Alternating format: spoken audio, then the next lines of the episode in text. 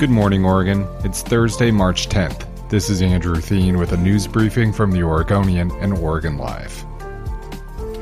Joseph Kelly Banks, the man accused of fatally shooting a man in broad daylight next to Dawson Park in North Portland, spent a decade in psychiatric care and was under federal probation at the time of his arrest. Detectives also are continuing to investigate Banks's alleged involvement in two additional shootings, one in early January and another in early February. Portland has had 22 homicides so far this year. Banks had been diagnosed with schizophrenia and antisocial personality disorder and spent a decade in federal psychiatric care. In 2007, when he was last committed, health experts determined Banks would likely be dangerous to others because of his mental illness. He also had a history of possessing weapons illegally. Banks was living in a halfway house nearby since he was released in February 2021. He was considered dangerous when he wasn't taking medication, according to court records.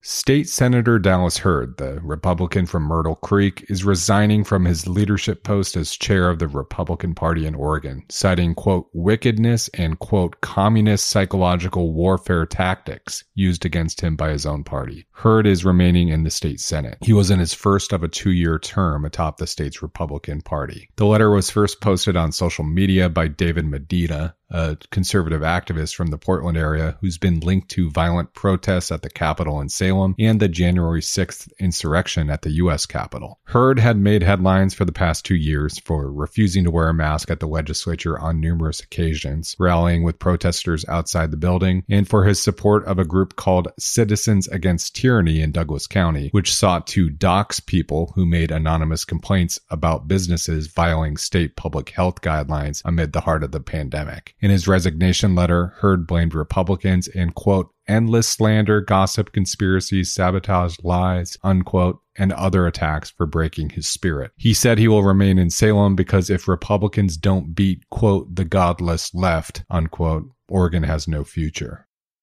Portland City Council approved a plan last week to create the Black Youth Leadership Fund a program backed by Commissioner Jo Ann Hardesty to use nearly $1 million diverted from the Police Bureau in 2020 to fund programs for black youth. The approval last week came nearly two years after Hardesty first proposed the idea. The money came from funds that were diverted from the school resource programs that put officers in Portland public schools. Hardesty can now execute grant agreements with the Black United Fund of Oregon for $753,200 and the Oregon Community Foundation for $196,750. The programs are expected to be renewed on an annual basis. S. Renee Mitchell, the former Oregonian columnist, designed the program. Black Portlanders under the age of 25 will be able to participate. Plans call for professional development opportunities and career training in fields like business, policymaking, philanthropy, and government. Participants will be paired with mentors and entrepreneurs will teach them how to pitch their grant ideas before a community advisory committee.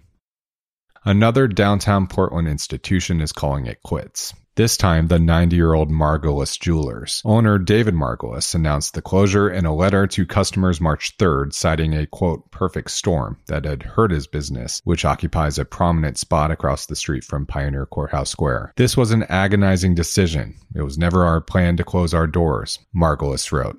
Quote, but Portland has experienced the perfect storm of adversity, and independent businesses simply cannot withstand the economic forces which have caused the deterioration and resulting emptiness of downtown Portland. Unquote. The closure comes three months after the family owned fine jewelry shop held its first ever sale, which it called a survival sale, in hopes of drawing new and old customers back to downtown after nearly two years of limited foot traffic and depressed sales. Margolis said he hoped people would see that downtown was still a positive place and, quote, very safe during the day. Margolis told his customers in his March 3rd letter that the sale helped, but it wasn't enough to save the business. To read more about long-standing businesses like this one that helped shape our state and region, go to hereisoregon.com.